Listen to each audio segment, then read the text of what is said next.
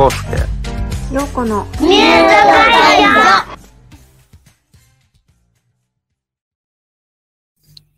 こんにちは。あれ、ようこさんがミュートでなってるし固まってますね。先週よりもお子さんのたちの声が元気になりましたけど。ようこさんミュートですよ。大丈夫ですか？今回聞いたの直前までクラブハウスをやるという、ちょっと慣れない動きをしているところもあり、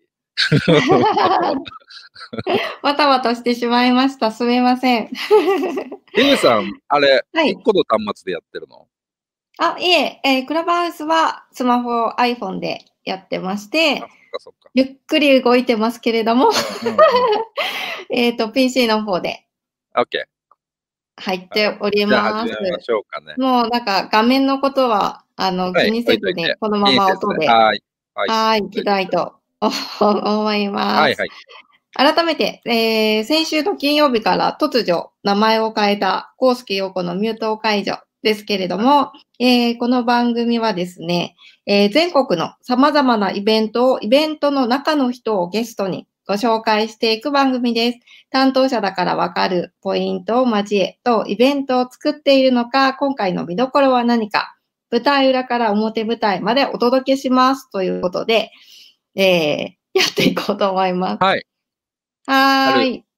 春一番が吹いたらしいですけど、まだ寒いですね。春一番吹いたんですか？そう。あの、ニュースでやってましたよ。昨日かな。なので一応、春が来てるっぽいですよ。そうなのですね。うんそんなわけで、でもちょっと今ですね、うん。パソ。コンがうん固まってしまいましてですね、ん私の命綱である、んシナリオの台本がですね、うん。見れないという事態になっておりますけれども、頑張っていきたいと思います。はい。なるほど。というわけで頑張ります、僕も。すみまなんか、せん。振まあ、ってくれれ番組ではばですね、はい。やります。ありがとうございます。でもなんとか頑張って進行したいと思いますが、まず最初のイベントのご紹介の方に移りたいと思います。はい。はい。えー番組ではですね、えーイベントを2つご紹介しているんですけれども、え1つ目は今年2021年が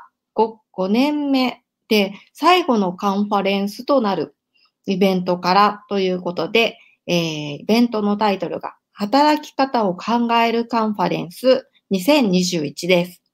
えー今日はその2月24日開催の働き方を考えるカンファレンス、えー2021日を、えーご紹介いただけるゲストとして主催の、えー一般社団法人アットウィルワーク理事日比谷直武さんに来ていただいております。早速、じゃあお呼びしましょう。はい。あ、日比谷さん、こんにちは。こんにちあはい、こは。んにちは。よろしくお願いしはます。よろしくお願いします。くお願いします。クラブハウスでもね、楽屋トークしていたのでい、や、面白いですね。こういうちょっと変えてやってみるっていう。はい。なんか進行する人にとっても、ああいうこう、雑談があるっていうのはすごく打ち解けられる時間としてもいいかもしれないと思いまうんす。アイスブレイクできてね、もう本当楽屋みたいな感じでしたよね。うん。そうですね。なんか、あさっきヒゲさんのあ方から話ありましたけど、あれですね、働き方を考えるカンファレンスって、はい。ちょうどバックステージと同じああ、年代、5年目のというそうですねねそうです、そうです。終わる終わりなんですね。5そうです回でするのーはいカ。ンファレンス。うん。あの、もともと、その働き方を変えようっていうテーマで、あの、啓発っていうかね、みんなに広めようっていうことでやってるんですけど、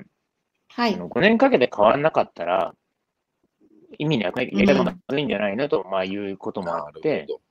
ほはい、ああ、なるほど。ずっと言い続けるというよりは、ちょっと短期集中でガッとやってみようっていう、そういうプロジェクト的な取り組みだったうんわけですよね。うん。じゃあ、この5回目というのは、本当に働き方って変わったのかっていうところを、まとめるようなカンファレンスになるんですか？いやー、そうなんですよ。ちょうど5年、うんあの、本当にね、5年前に僕らが団体を立ち上げたり、カンファレンスやり始めたと、同時かちょっと後ぐらいに、あの、政府がね、働き方改革っていう言葉を出したんですよね。はい。だからその言い出してから5年間で振り返ってみたら何がどう変わったかなみたいなのは、いい節目なんで、うんうんうあん。の振り返ろうかなっていうことなんですよね。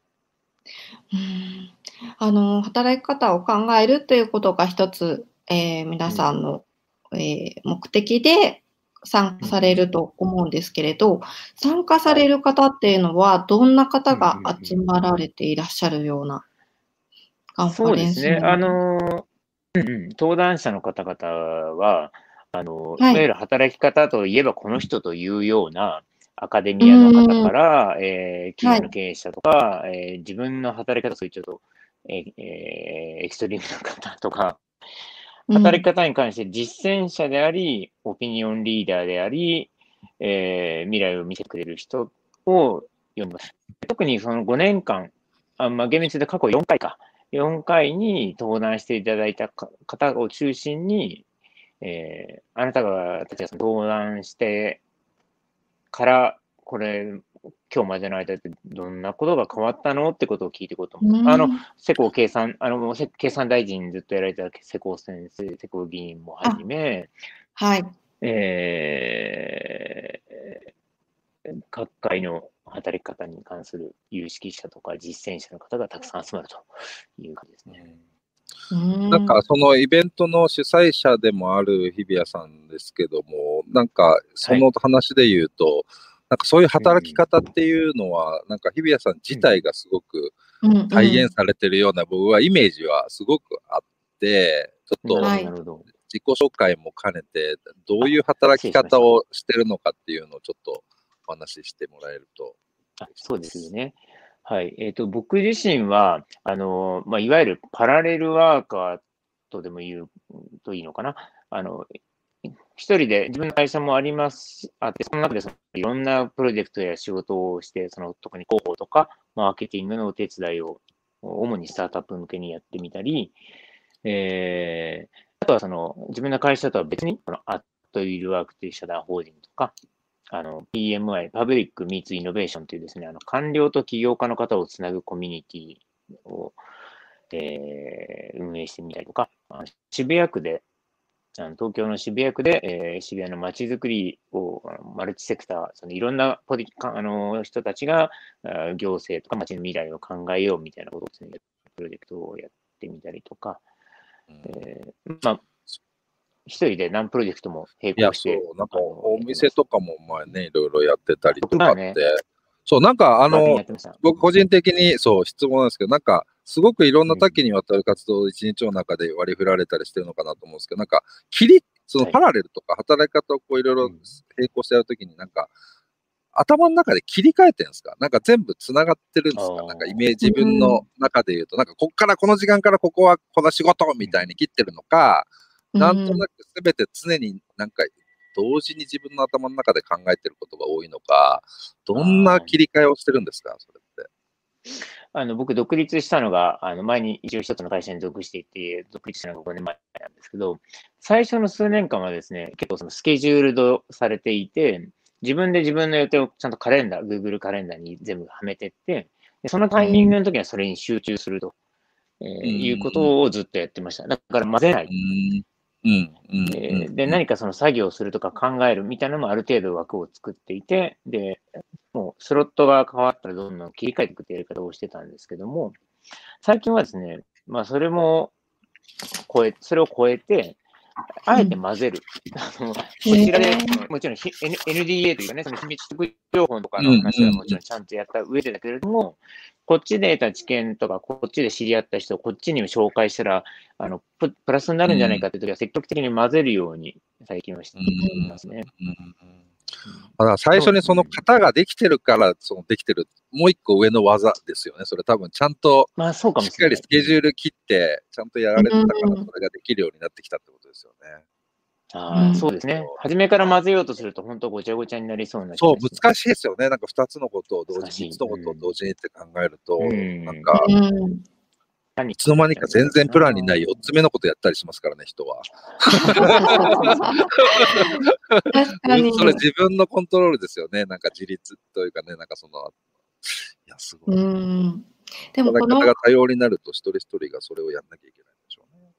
そうですね。新しい働き方って、あの、聞こえはいいですけども、逆に言うと、求められるものが大きくなったり、その、そのいろんなことをやれる人と、いろんな理由で、その多様性をやりたくてもできない人とかね、やっぱいらっしゃると思うんで、うん。その辺のギャップがちょっと大きくなっちゃうのではっていう懸念も一方でありますよね。う。うんんあと、あの、日比谷さんのような働き方ですと、うん前から、このコロナになる前からオンラインでのミーティングだったり、うんうん。あの、移動をなるべく短縮した、えープロジェクトの推進の仕方とか、オンライン上でされるコミュニケーションっていうのは、もう以前からされてらっしゃいましたか？あ、おっしゃる通りで、あの、時間、まあ当たり前だし、その、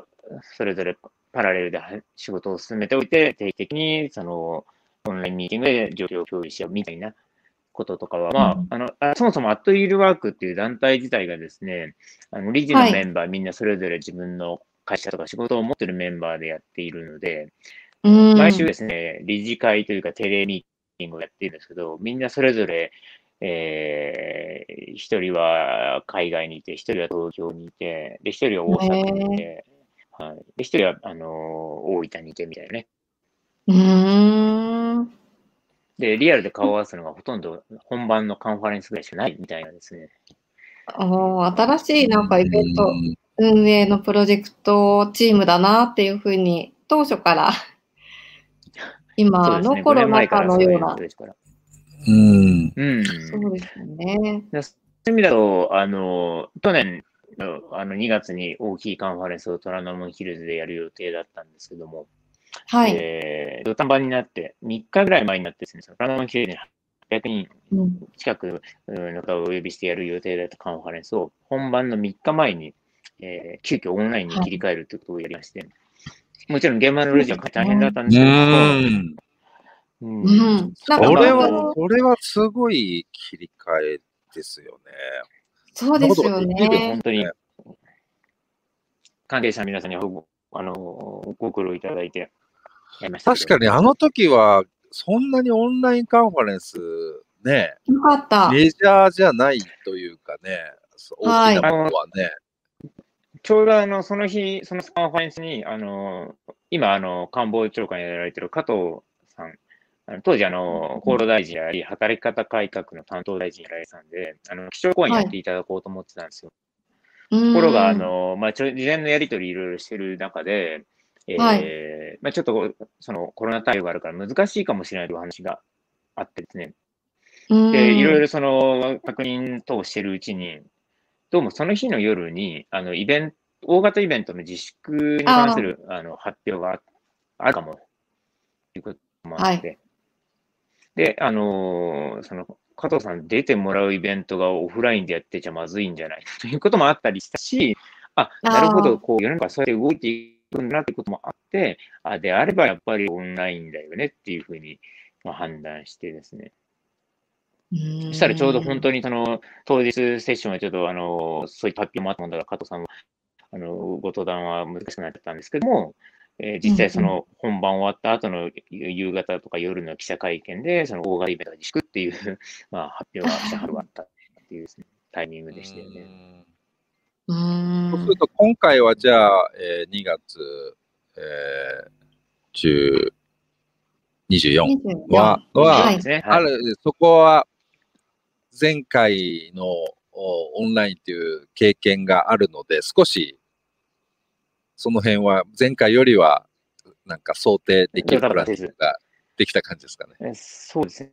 ただこれは皆さんもあの苦労されてると思うんですけど、登壇者の方々にあの、うん会場に来てもらって収録するのか、登壇者の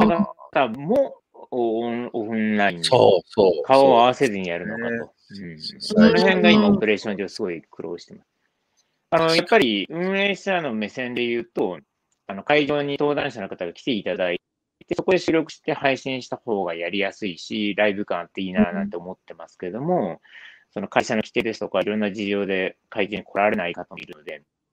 そその辺、その、来る方もいれば来ない方もいる中でどうセットアップするかっていうのが今、目下議論中、調整中ですね。うーん。なんかこの1年、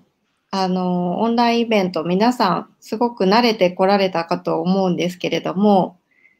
主催のお立場として、オンラインイベントでの世界観の伝え方だったり、メッセージの伝え方っていうのは、うんなんか、どんなポイントがあるっていうふうに。あの、まさにクラブハウスの登場、はい、あの、クラブハウスの登場とかもあって、まあ、あの、クラブハウスまでやってない方もいらっしゃると思いますけど、要は、生々しいライブ、リアルな話、えーうん。ぶっちゃけ話が聞ける場なのか、はたまた、その、きちんと準備された、こう、うん。濃い、こまとまった、もし、ここだけの情報が聞けるのか、はい。あとか、その、えー有識者とか実践者の方のその知見とか、その見方を知れるのかとか、その何をお届けしたいのかっていうのをきちんと決めていかないと、なんとなく垂れ流すのは誰もできるからね。あのー。そのお届けする価値は何かっていうのにちゃんと向き合う必要がより出てきたよねと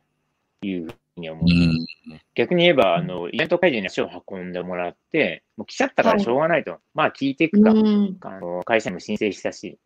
スマホとかパソコンいじって内職しながらの期か、みたいな、あのお力が働かなくなってしまうわけですから、うんあのきちんと中身で勝負しないと、本当に届けられない。うん視聴者数とか同時同時視聴者数は稼げてもですね、皆さん流れで聞いてらっしゃるでしょうし、ちゃんと中身を届けたり、ましてやその、程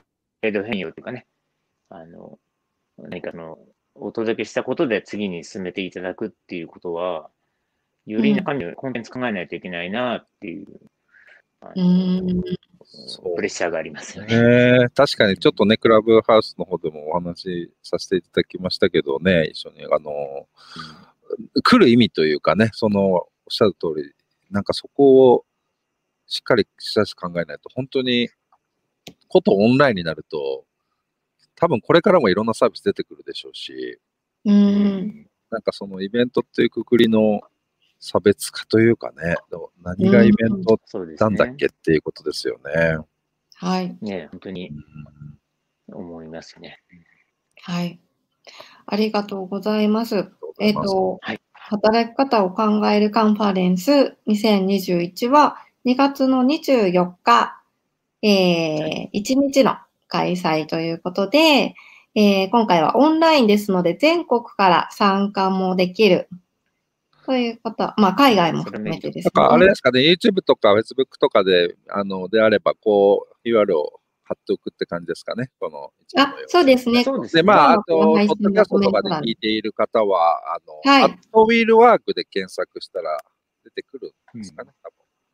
この辺りそうですね。ちょっとアットウィルワークっていうのが、あの、キーワードとして、あの、打ち込みにくいと思うので、はい。あの、働き方カンファレンス、はいはいはい働き方カンファレンスで検索いただくといいかもしれないです。働き方カンファレンスです、皆さん。働き方はい。5年間の最終カンファレンスということで、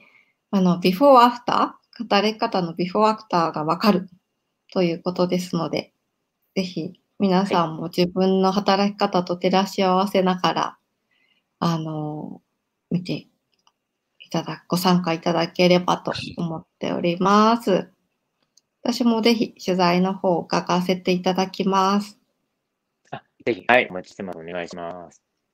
はい。日比谷さん、今日はありがとうございました。お疲れ様とかあはい、りがとうございます。どうもありがとうございました。はい、とんでもないです。はいありがとうございました。すいません、固まったままで。はーい。ということで、やっぱり日比谷さんのお話、すごく参考になりましたけれども、あのー二つ目の、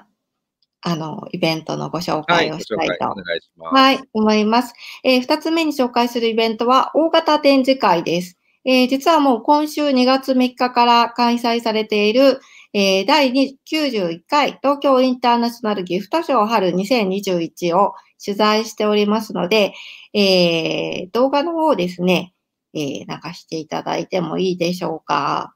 はい。はい。えーこう見ながらご紹介してまいります。えっ、と、今週の水曜日から、えー開催された、えーおーリアルだ。はい。リアルなんです。あの、実はですね、ここでご紹介したかったのは今日まで17時までやってるんですけれども、えー実はギフトショーやってるの？っていう方が結構いらっしゃるようで、リアルで開催しててるよ、と。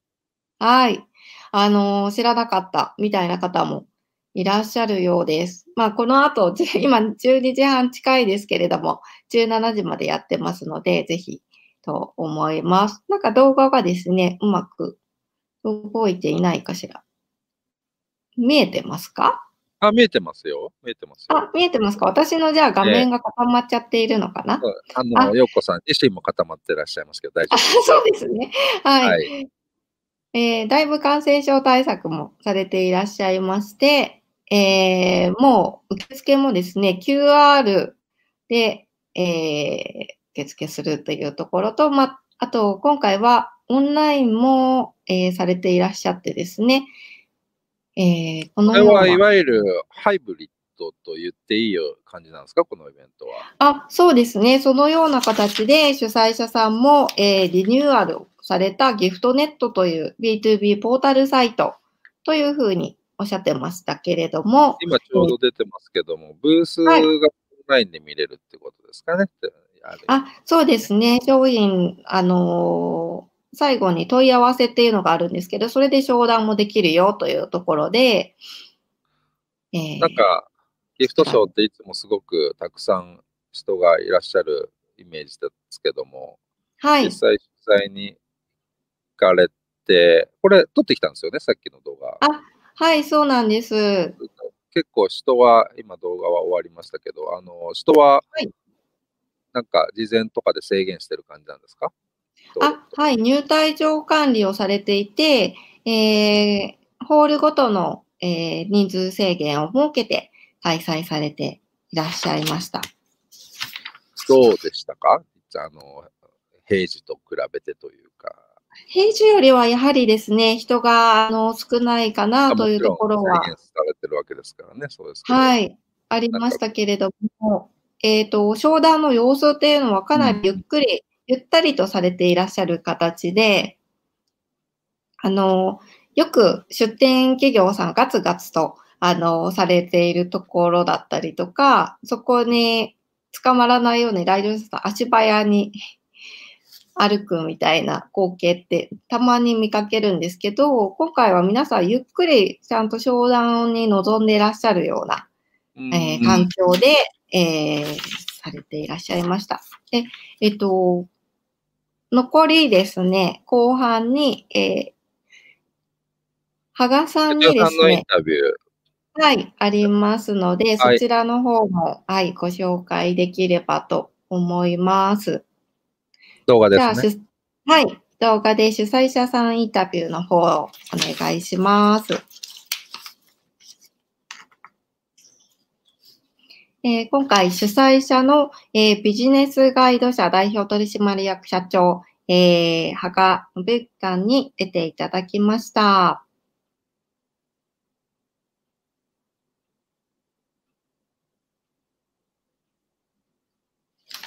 はい、えっ、と、羽賀さんには3つの質あ問をしておりとますか。大阪の OMM のえー展示会を見て、えーしっかりと、まあ、やればですねあの全く問題なく展示会ができるということが証明されましたので10月の展示会は全く問題なくですねあのコロナの、まあ、報告もなくえー展示会ができたわけです。それを見た皆様がですねえー今回の2月のギフトショーにあこれだったら出ても大丈夫だろうということで、えー皆さん出展されたりそれから出展された方が皆さんいい成果で、あの、まあ、来場者の客も多く、商談成果がすごく高かったんですね。それを見てですね、自分たちもじゃあやってみようかということで、あの、参加された方がすごく多くおりました。で、前回がだいたい917社だったんですけども、えー、今回は約2000社近い方が、あの、出展するという形での応募がありまして、えー、ただ、1月8日に緊急事態宣言が出たということでの、まあ、キャンセルも出まして、最終的には1432社ということで、3割ぐらいですね、あのまあ、出店者減りましたけれども、ただ昨年の917社から見ると、1.5倍の、えー、会場規模で、えー、展示会ができるという形になりましたので、えー、そういった意味では、あの、展示会の必要性が高まっているんじゃないかというふうに思われております。ギフトネットはコロナ禍においてバイヤーの方のやはり情報を集中したり、えー、商談の時間を短くするために活用してほしいなと思ってリニューアルさせていただきました。従来からの検索サイトだけですと、え、だいぶ時間が経ってたもんですから、え、動画だとか、それから写真もそんなに多く貼り付けられなかったところを、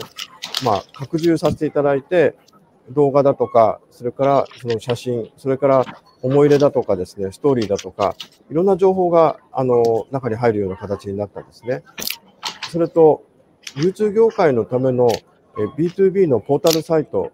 がギフトネットということで、あの、各展示会ですね、これから増えてくるあの商談会なんかもありまして、沖縄の商談会ですとか、福岡の商談会ですとか、それから瀬戸の商談会、そういったものもあの一緒に取り込みまして、ギフトショーと一緒に上げている形になります。ですので、トータル的なトレードショーを、まあ、横断的に、まあ、検索したり見ることができるようになってきます。でこの後は、えー、京都ギフトショーですか。東京ギフトショーもその中に加わってきますし、その後に、えー、反則マーケティングの展示会ですね。あの、このプレミアムインセンティブショーっていうんですけれども、そちらの展示会も、あの、このサイトの中に入ってきますので、トータル的にあの日本の流通業界のために役に立つ、えー、ポータルサイトって形になると思います。まあ、ギフトショーの開催の意味って言いますと、やはりバイヤーの、流通のバイヤーの方がですね、いつも同じ時期に同じように商談会ができるということなんですね。これをやっぱり継続してやらないといけないということなんです。で、春と秋、同じ時期に来て、同じところで同じようにこう商談をしてですね、えー、まあ商品を仕入れて、また店頭に並んでいくと。まあ、当たり前のように思うかもしれないけど、これが続けていくことが非常に難しいということを、特に今、忠切に感じてるんですけれども、あの、東日本大震災があっても、それからリーマンショックがあっても、バブルが弾けても、ギフトショーは止まらずにやってきたんですね。ですから、えー、コロナに関しても、コロナ対策をして、しっかりとこの時期、展示会をやっていかなければいけないっていうことなんですね。これは、なぜかというとですね、やっぱり商品を流していくという我々の責任がありまして、商品を流すためには、何としてでもですね、開催にこぎつけるように考えさせていただきたいと思ってます。で今回あの、10月に東京ギフトショーをやって、全く問題なかったということから、え2月にやる準備をしてきまして、え今回も今やってますけれども、安全対策も万全ですし、来場対策の、まあ、その、なんて言いますか、入場体質の管理もしっかりできてますので、そういった点では、あの、まあ、政府の言われている感染症対策に関しては万全に取り組んでますので、あの、何も問題ないかと思います。で、特にそのギフトショーに関しましては、日本最大の生活雑貨と、あ日本日本最大の、えー、トレードショーなんですけども、パーソナルギフトと生活雑貨の国際見本市ということで、いろんなライフスタイルを捉えてですね、あの、紹介させていただいております。それから、あの、ライフデザインに関しましては、あの、暮らし方から住まいをデザインするという形で、まあ、リノベーションを主体として考える展示会なんですね。そういうところにはデザインだとか、伝統工芸だとか、えー、それからいろんなリノベーションの提案があります。えー、それから、えー、グレメのダイニングスタイレーションに関しましては、日本の地域の素晴らしいあの地域資源もありますけれども、そういう、えー、農業、畜産、漁業ですかね、えー、そういう酪農もありますけれども、そういう日本でものづくりの人たちがですね、え、生産者の方を紹介して、えどういうこだわりを作ってその商品を作ってるかとか、えそういったもののやっぱブランディングから、えまたそういう新しいあの販路を開拓するということをですね、積極的に取り組んでいらっしゃる方を発表する場として、継続的に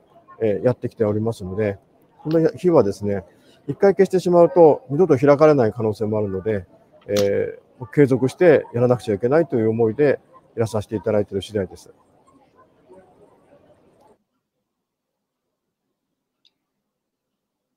はい。はい。ということで、あのー、ちょっと前半のカンファレンスとは異なって展示会ということでですね、二つ目はご紹介したんですけれども、えー、やっぱり羽賀さんがおっしゃっていたように、グスト賞っていうのは年に2回、えー、春と秋開催されている展示会なんですが、え、の印象的だったのがやっぱりその市場と一緒だっていうふうにおっしゃっていました。毎日野菜とか魚とか、あの、食卓に並んでますけれども、それは B2C の市場だとすると、やっぱり B2B の展示会っていうのの、こう、市場としての役割、あの、ものを流通させていくっていうことで、えー、皆さん、えー、今回は、えー、1300、1432社の、えー、企業さんがビジネスをあの、推進されていらっしゃいましたけれども、本当はね、えー、2000社の参加予約があって、で、コロナでちょっと3割の方が参加できませんでしたが、まあ、オンライン上でのビジネスの道も作られて、えー、対応されていらっしゃるということでした。まあ、あの、ゲスト調査もそうですけども、やっぱりこう、気をつけながら、対策をしながらやるということはすごく大事なことだと思いますし、だからまあ、うん、なんか、過剰になりすぎず、まあ、過剰になりすぎると多分、家から皆さん一歩も出ないってことになっちゃうと思うんですけども、あの、はい、生活をしていく上で、え買い物もしなければいけないとかっていうところはね、普通でも気をつけながら、うん、はい、あやってるわけで、まあ、きちっと運営側も対策のメッセージをこうやって出していただいて、で参加する側もそれだけで受けててね、会ではなく、会場に行くまでも自分で気をつけなきゃいけないわけですから、からそこを、そうね、こう気をつけながら進めていくっていうのが大事で、で、今回やっぱりそこを補完するのが、オンラインでね、うん、もう、やってくれて、やっていらっしゃってるように、まあ、オンラインもうまく駆使しながら、で、ハイブリッドでやっていくっていうのが、はい、まあ、本当に今の姿で皆さんチャレンジしていらっしゃるところなのかなという印象です。本当にそういうの増えてきてるなとは思いますね。そうですね。なんか出店者さんにもお話聞いたんですけど、結構オンラインの方にも慣れてきたよって言って、オンライン上で、ズームで参加されている出店者さんがいて、あの、声のかけ方とか、あの、自分の中でかなりノウハウを貯めてですね、えっ、と、2秒商品を見ていらっしゃった方は声をかけるみたいなですね、 Zoom 上で、えー、ずっとオンラインで、えー、出店対応されていらっしゃる姿もありまして、かなりニューノーマルな展示会参加スタイル、あのー、皆さんアップグレードして、えー、されていらっしゃいました。はい。はい。ということで、こんなビッグサイトですね。今日17時までビッグサイトでやっております。またね、幕張メッセの方でもものづくりワールドという展示会が、うん、あの、開催もされていますし、えー、皆さん、あの、リアルの展示会やイベント、全くゼロになったっていうふうに思われている方もいらっしゃるかもしれませんが、ちょっと、えー、検索してみるとですね、イベント開催、えー、しているところもありますので、えー、ご自身の。この場でもね、できるだけね、はい、紹介していきたいですね。いろんなそうですね。お呼びして。はい。あの、今回は、えー、2つの、えー、イベントの方をご紹介をさせていただきましたけれども、えー、本当に、えー、ありがとうございました。一つ目は働き方を考えるカンファレンス。2021は2月24日のオンライン開催。えー、そしてもう一つが東京、えー、インターナショナルギフトショー春。2021は今日まで。17時まで。東京ビッグサイトということで皆さん、えーイベントの方参加いただけたらと思います。はい。ということで、はい。ちょっとですね、今日は、ンオーバーと画面塊がありましたけれども、はい。皆さんにお届けできたらと思います。はい。はい。また来週も金曜日12時から、はい。はい。実施しまますた多分ので、ね、あの、入れる方は、はいハウスで、ぶなんだ、バックステージですかね、ぶ舞台裏、うん。楽屋、楽屋トークはできればなと思いますので。そうですね。はい。あの、こんなイベント紹介してという方も、またお声掛けください。確かに、クラブハウスの方では、なんかそういう実際にはい。紹介してほしい人とか、なんか来てほしいです。ああ、そうですね。そこでまたつながって、次週、じゃあはいゲストにみたいな流れもできるといいですね。はい。はい。というわけで、えーは今日の小月陽子のミュート解除、えー、ご視聴ありがとうございました。ありがとうございました。はーい、さようなら。